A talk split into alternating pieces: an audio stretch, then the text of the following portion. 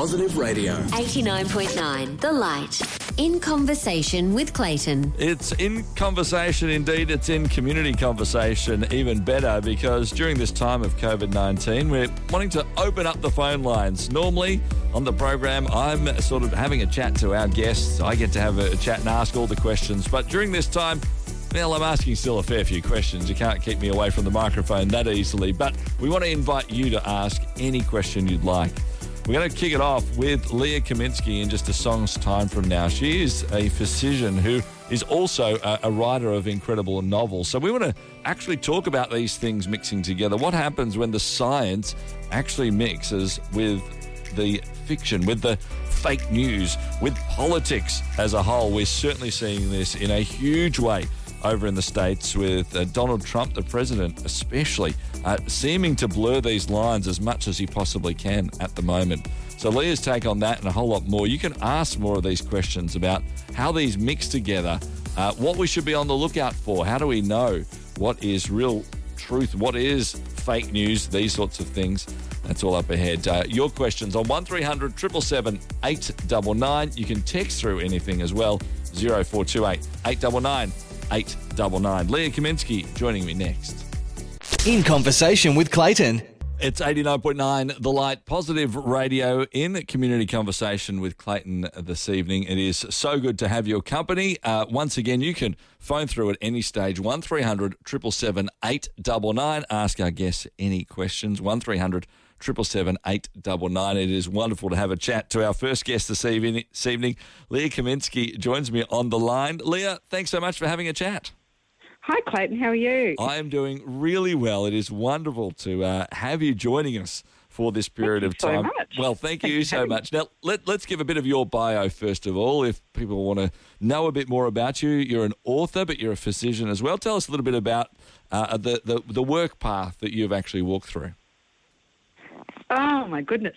You want the short version. Uh, okay, so I got into medical school on my English and French marks um, right. in Whanau School. So I was a really good humanities student, but I was determined to be a doctor. And uh, so I went through six years of medical school. And oh, sorry, my stupid phone's going off. That's a bit silly. um, sorry about that. All good. Uh, So then I, well, I, I, I was a really strong humanities student and loved literature and, and writing. And then through medical school, pretty much had to sort of tunnel vision all of that. So in order to get through, science wasn't my forte, let's say. Um, I had to forget about everything else.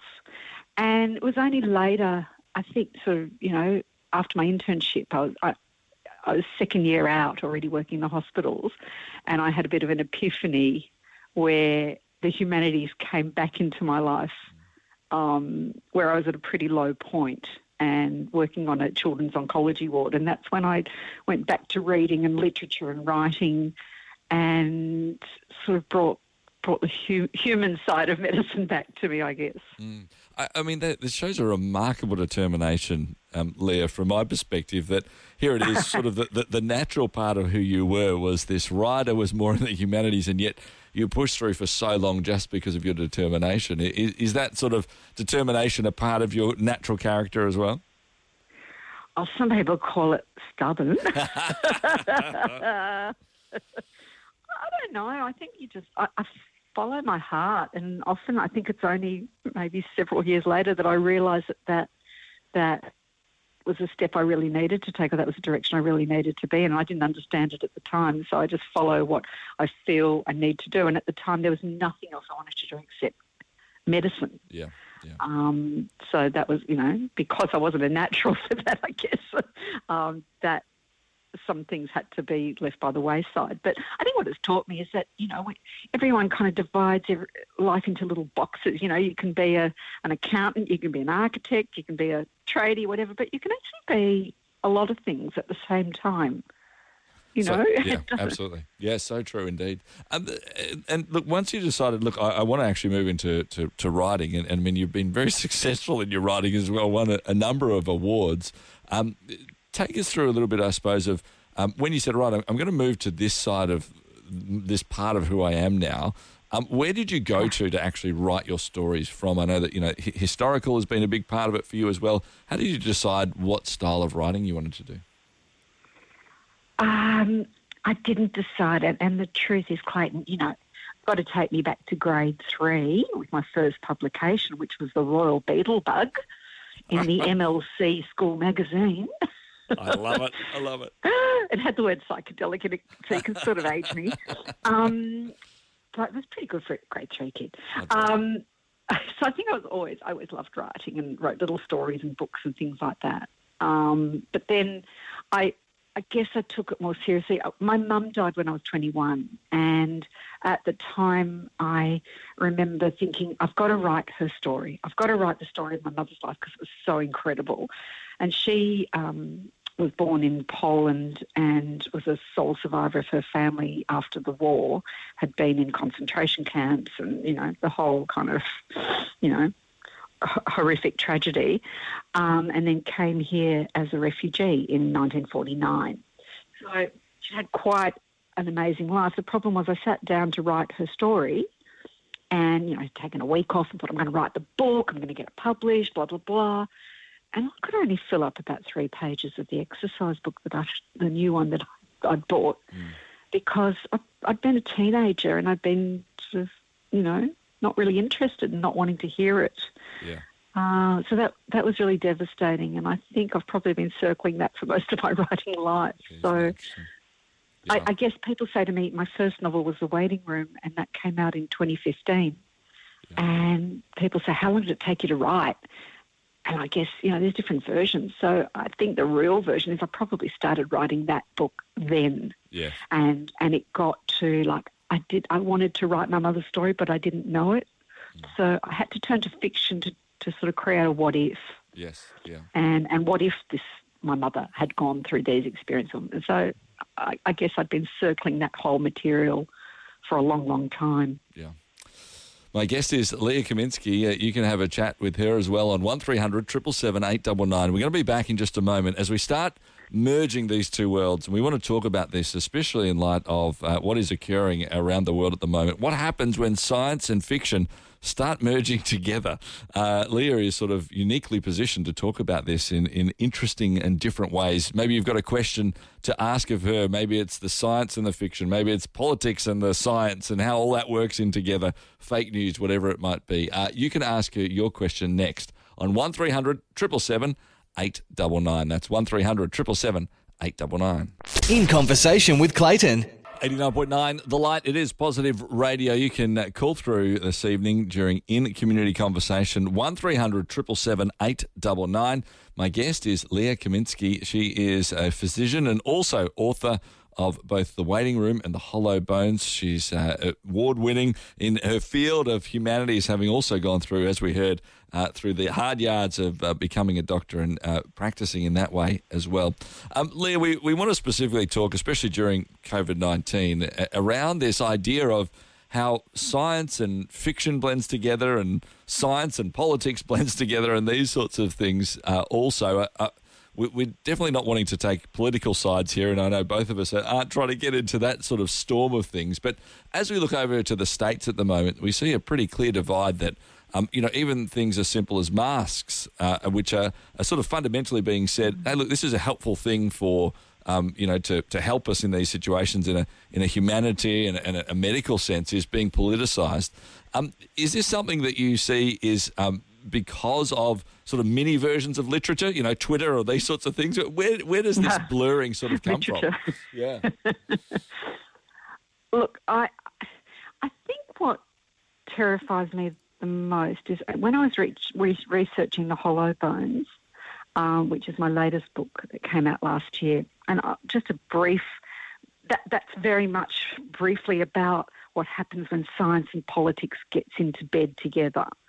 And but but this was based on a true story that I was researching that happened in the thirties, pre-war, in Germany. Um, and a group of scientists, young, very determined scientists, uh, led by a zoologist called Ernst Schaefer, um, were co-opted by Himmler to um, go to Tibet on an expedition in the name of science, and the science that that he, that they were following, or at least Ernst Schaefer, was zoology. Um, but what Himmler wanted them to find were the true origins of the Aryan race. And the, I mean, I'm I'm getting to today through this, but at the time, the we're looking at nineteen thirty-six yeah. in Germany, which is where scientists flocked. You know, all the artists ran off to Italy and France, but German Berlin in particular was sort of a hotbed of scientific study. And here we were, the theories of Albert Einstein um, had been thrown out. The theories of relativity had been thrown out as what they called pseudoscience or Jewish science. And in their place, um, they'd been replaced by something called world ice theory, which I'd never heard of until I started researching this book. In German, it's called Welt Eislehre. Mm-hmm. And this had a huge following. It was enormous. And it, it there were magazines and books and movies and public lectures. And, and some of the professors in the universities were adopting this. And Himmler got hold of it. So basically, briefly, world ice theory says that the ice crystal is the building block of the universe, that there is only one sun and that's ours, and all the other little lights we can see up in the sky are glaciers that have sort of spun off Earth, and that there was a fight between the moon and the sun, an ancient moon. It crashed into Earth where the Himalayas are, and it dislodged the city of Atlantis that was underneath the Himalayas. Are you with me? I, I, I am. It's quite a, it's quite a ride. Uh, I'm so getting far. There, right. So here's, here's, here's the deal. The Übermenschen, the, the superior beings from Atlantis, came up to the surface and interbred with the ancient Tibetans. So Himmler's theory was, I'm going to send these scientists off, anthropologists and, you know, blah, blah, blah, and they're going to look for the origins of the Aryan race in the Tibetans, current-day Tibetans. Yeah.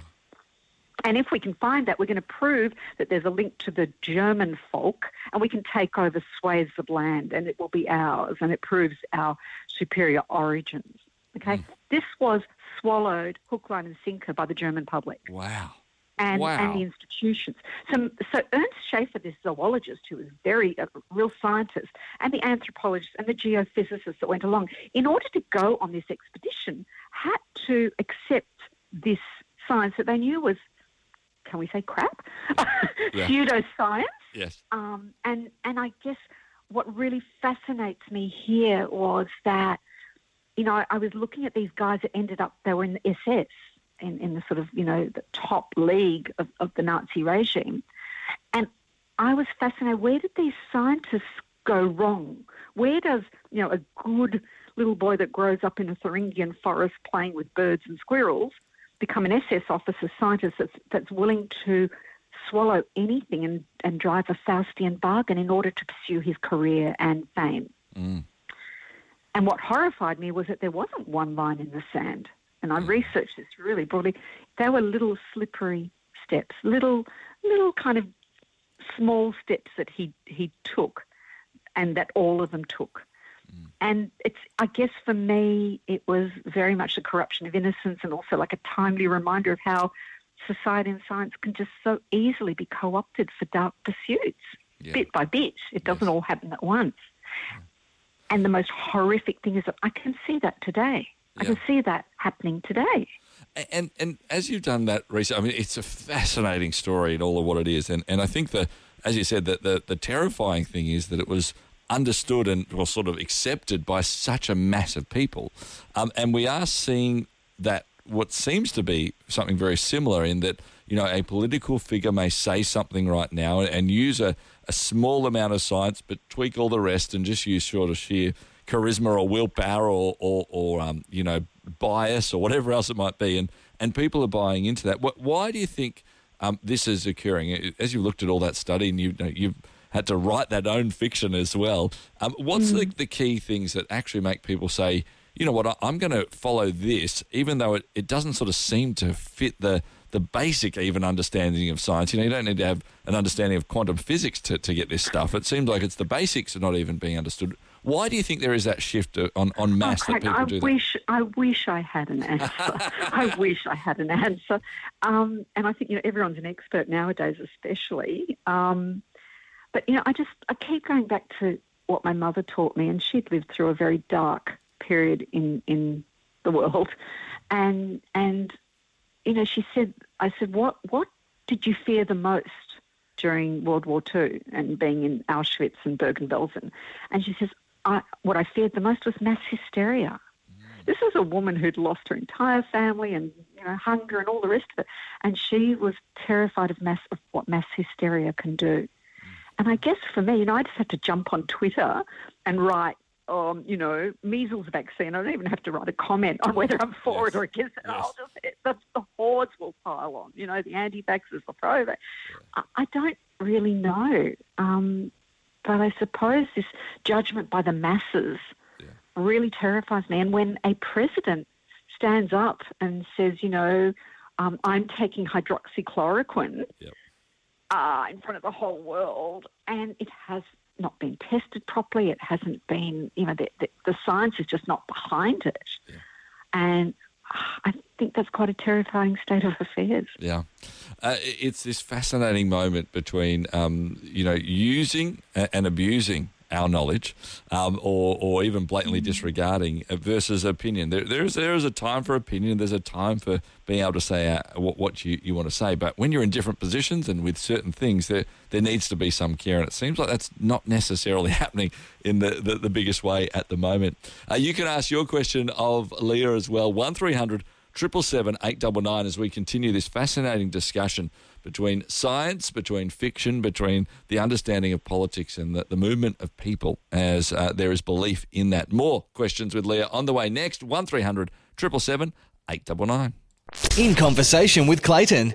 This is Positive Radio eighty-nine point nine, The Light, in community conversation with Clayton. My guest is uh, award-winning author and physician Leah Kaminsky. We're talking to Leah tonight uh, specifically around this mix of science and fiction, uh, which she's written about a, a lot, and also politics, which she's also written about, as we've uh, joined that together. Uh, Leah, I want to talk to you about uh, how do we actually sort of dig through uh, what the news is. We, we've said, you know, especially over in America at the moment, it seems like that, you know, science is being used more for political points than, than anything else, or, or at least, you know, it sort of feels like. Um, how do you actually go about it? You've had to research a whole lot of your, your stories uh, to, to make sure you understand the facts before you then write the fiction on top of it. Is, is there a best way that you even sort of wade through everything to find the truth on something? Oh, gosh, the truth is a slippery thing, you know, Clayton, and, and we have headlines screaming at us with all sorts of scientific facts and factoids day in, day out, you know. So if, I, if I'm confronted with um, a fact, let's say, you know, ice cream um, helps you lose weight. So I guess I, I'm always asking myself, well, what's the claim? It's simple, but um, I need to weigh up this claim. How am I going to do that? So I read a lot. I'll I'll kind of cross-check things. Um, who's saying it? Who who is making this claim? What's their reputation? Who's standing behind it? Is it some? Is it a well-respected source, or is it, you know, Joe Blow's dog that's that's eaten ice cream and lost weight? Um, then what's the evidence? Like, show me the evidence for this. Where where am I going to see this scientific evidence, the research behind it? And, you know, Google's a great source for, for getting all of that. And and how did they get the evidence? Like, you know, did they find out, did they do some research on unicorns that showed them, you know, there's a fossil of a unicorn that had lost weight? So I guess you want to just keep asking questions and trying to get behind the news. And and is there anyone that can back up the claim? You know, is, is there, or is there another explanation for it? Um I guess that's where I start from. I question. I question all the sources, and I go out and I, I look, I research, I do the field work, I do the legwork myself. So I went and chased for Ernst Schaefer. When I'd read about him, I went and found his diaries and, and had to translate them, you know, with my rudimentary high school German, um, and and interviewing people. So I'm I'm always curious, and I'm always not going to take what is, po- you know, proposed as truth, or served up as truth on a plate and eat it, just yeah. not blindly. Yeah. I guess that's just my nature. Yeah, I love it. I like that. Uh, we've uh, said, hey, you can ask Leah a question as well. one three hundred, seven seven seven, eight nine nine. Brian from Narrewarren North joins us. Brian, you're on with Leah. Thanks for your call. Thank you, Clayton. Um, Leah, look, um, it's an interesting interesting discussion with, with politics and science. Uh, I've just recently been reflecting and reading a bit about how um, uh, Angela Merkel, who is of, of, of um, chemistry background, uh, and how she explained the, the, the scenario regarding COVID very clearly to uh, you know the German people, and they understood it well, uh, and she had a lot of confidence about it. How, how can we, as a society, um, either A, educate our politicians a little bit better, or perhaps use scientists to be able to tell the story in a clearer way uh, so that it won't be easily misinterpreted or misunderstood? Um, I, I think sometimes, of course, the, the press are very good at scare, scaremongering because that's the way they sell. Yeah, you know, exactly. Various, yeah. Things like that. So, so how, how do we get to a, a, some clear, um, clear facts um, and not so much scare tactics uh, to be able to explain things properly to people? I'm, you know, I'm thinking about COVID now, and I'm thinking about what, what AIDS was like in, you know, some time back, and there was a lot of things going on that were not very clear uh, about just how, how bad or good or otherwise the situation was. So should we yeah. should we send should we send our Prime Minister to do a year of science? Would that be good? Brian, maybe we'll vote you in. Um, I, I guess this is what disturbs me, and this is what we started out with, and what Clayton and I were talking about, when, when science and politics gets into bed. And I, I think, you know, science is not squeaky clean. Like, you know, no, I, no, I, I came to research these scientists in the Third Reich because I'd written my first novel about doctors in the in the Third Reich. And boy, you know, they were right up there in the machinery. And, and when you look at war around the world and all sorts of atrocities, doctors and scientists are right up there. So I, I don't really, I guess it comes back to morality. And, uh, you know, I, I do get despondent on some days um, where, you know, the facts are there and, and, and the scientists are screaming it from the rooftops, the, the reputable ones, and they're not being listened to because it just doesn't serve the political agenda, or they're being sidelined or silenced. Um, and I find that very scary, yeah. in a democracy in particular. I, I think that is very scary, and I think it, it doesn't allow for for a clear, uh, clear thinking, because people are manipulating the system a little bit to make make some either either um, in some cases scientific points, perhaps their yeah. own way, but in other cases political, uh, you know, gaining political points, and, and that's that's not very. I don't think that's good for the populace, really. I think we well, need I guess, to hear you know, the truth. I, You know, we, we're seeing with, with climate, well, not just with COVID, but we're seeing with climate change and with environmental changes and, and animal extinctions. A lot of my friends in Australia are, you know, top scientists in the world, in, in the field of, of wildlife. And they're, you know, you say to them that they're absolutely despondent with the number of animals that are facing extinction, and it's being ignored, and their voices are not being heard. And I say to them, well, how do you keep doing what you're doing? And they say, we cry a lot. It's a sort of, you know, grown men and women. Yeah. So the science is there. I guess yeah. perhaps it's not being communicated well is one thing, because scientists are not the best communicators in the world. Um, and I, that's what I really push is is good science communication. Yeah. Um, yeah. Yeah. Well, uh, and the funding, I guess, you know. Yeah, around that as well. Brian, we thank you so much for your questions. Asked, uh, got us thinking a whole new way. Thank you very much. Thank you, Clayton. Good on you. Thank you so, so much. Cheers. Thanks, thank you. Brian. Thank you, Brian. Um, absolutely. And I think, you know, as we, we talk about these various sides of, of things as well, to to make sure, back to, as we started this just discussion in this moment, to uh, research well, um, as well as hopefully we can actually, you know, maybe it is a bit of media training for our scientists or a bit of science training for our politicians, and both of those may actually work as we, we move forward. Sounds like a great idea. It, it, it does indeed. Uh, we're going to be back with Leah Kaminsky in just a couple of minutes' time. We're going to talk a, a little bit more around all of these issues, and you can also play your part, uh, your questions on one three hundred, seven seven seven, eight nine nine. In conversation with Clayton. eighty-nine point nine, The Light. This is Positive Radio. You're in community conversation with Clayton. Uh, your calls on one three hundred, seven seven seven, eight nine nine. Leah Kaminsky is my special guest. She's uh, an award-winning author. Uh, she's also a physician. We're talking about the mix of uh, both science and fiction, also science and politics, and uh, the way those things are working at the moment.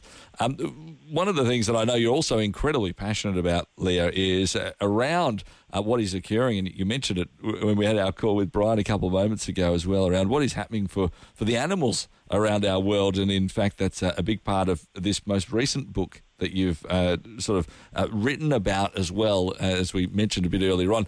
Did your passion for animals come as you, you sort of read through and, and studied this book, or was that always a part of it for you? I think I've always, always um, loved animals. Um, so this was a natural outgrowth of that. Um, I, I actually, I must confess, I didn't get into vet school. That was my top preference. Right.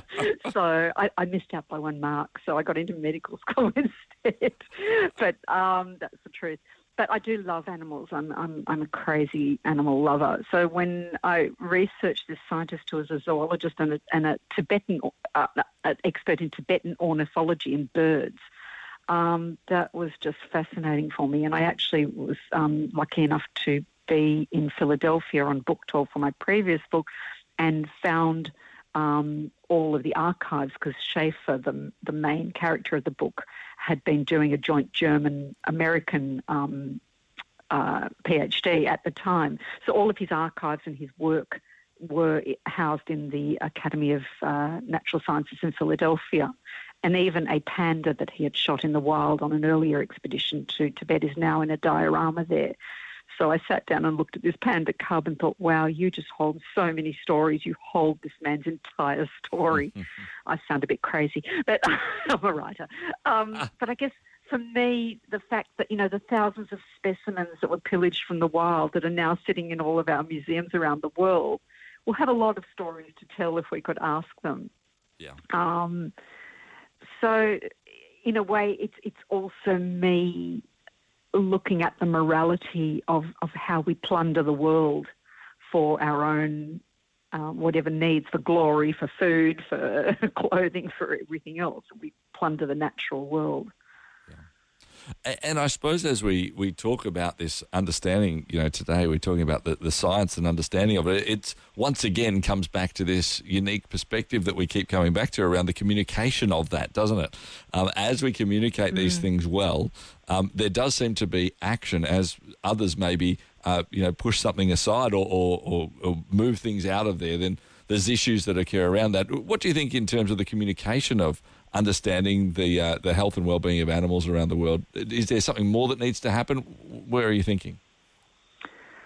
Oh, gosh. It's, it's sort of some days I wake up and it's a bit overwhelming. But I think, you know, for me, My, I'm, I'm not the sort of person that's going to, to get up and walk with a placard, you know, in, in a protest. I'm too much of a wimp for that. So I guess my writing is my activism. And for me, trying to give voice to animals is what I'm trying to do in this book, in, in The Hollow Bones. And I'm actually now, I have a book coming out that I've um, edited together with Meg Keneally that's coming out with Penguin at the end of the year, just before Christmas, which is a fundraiser for a couple of wildlife organisations where we've got writers and scientists and, and public figures to write about their passion for a particular Australian animal. Um, and we've got photographers. So for me, I guess writing is my way of trying to um, engage people and change behaviour and, and, and perhaps just tap their tap into their sort of hearts and souls. And to we're very detached from nature nowadays in the city, and, yeah. and to make people sort of come back to that again. Absolutely. Leah, it's been a pleasure having a chat to you. We wish you all the best with that new book coming out, and uh, thank you for sharing a bit of your expertise today, as well as just getting us thinking in different ways around this topic. We thank you so much for your time. Thank you so much for listening. Really appreciate it.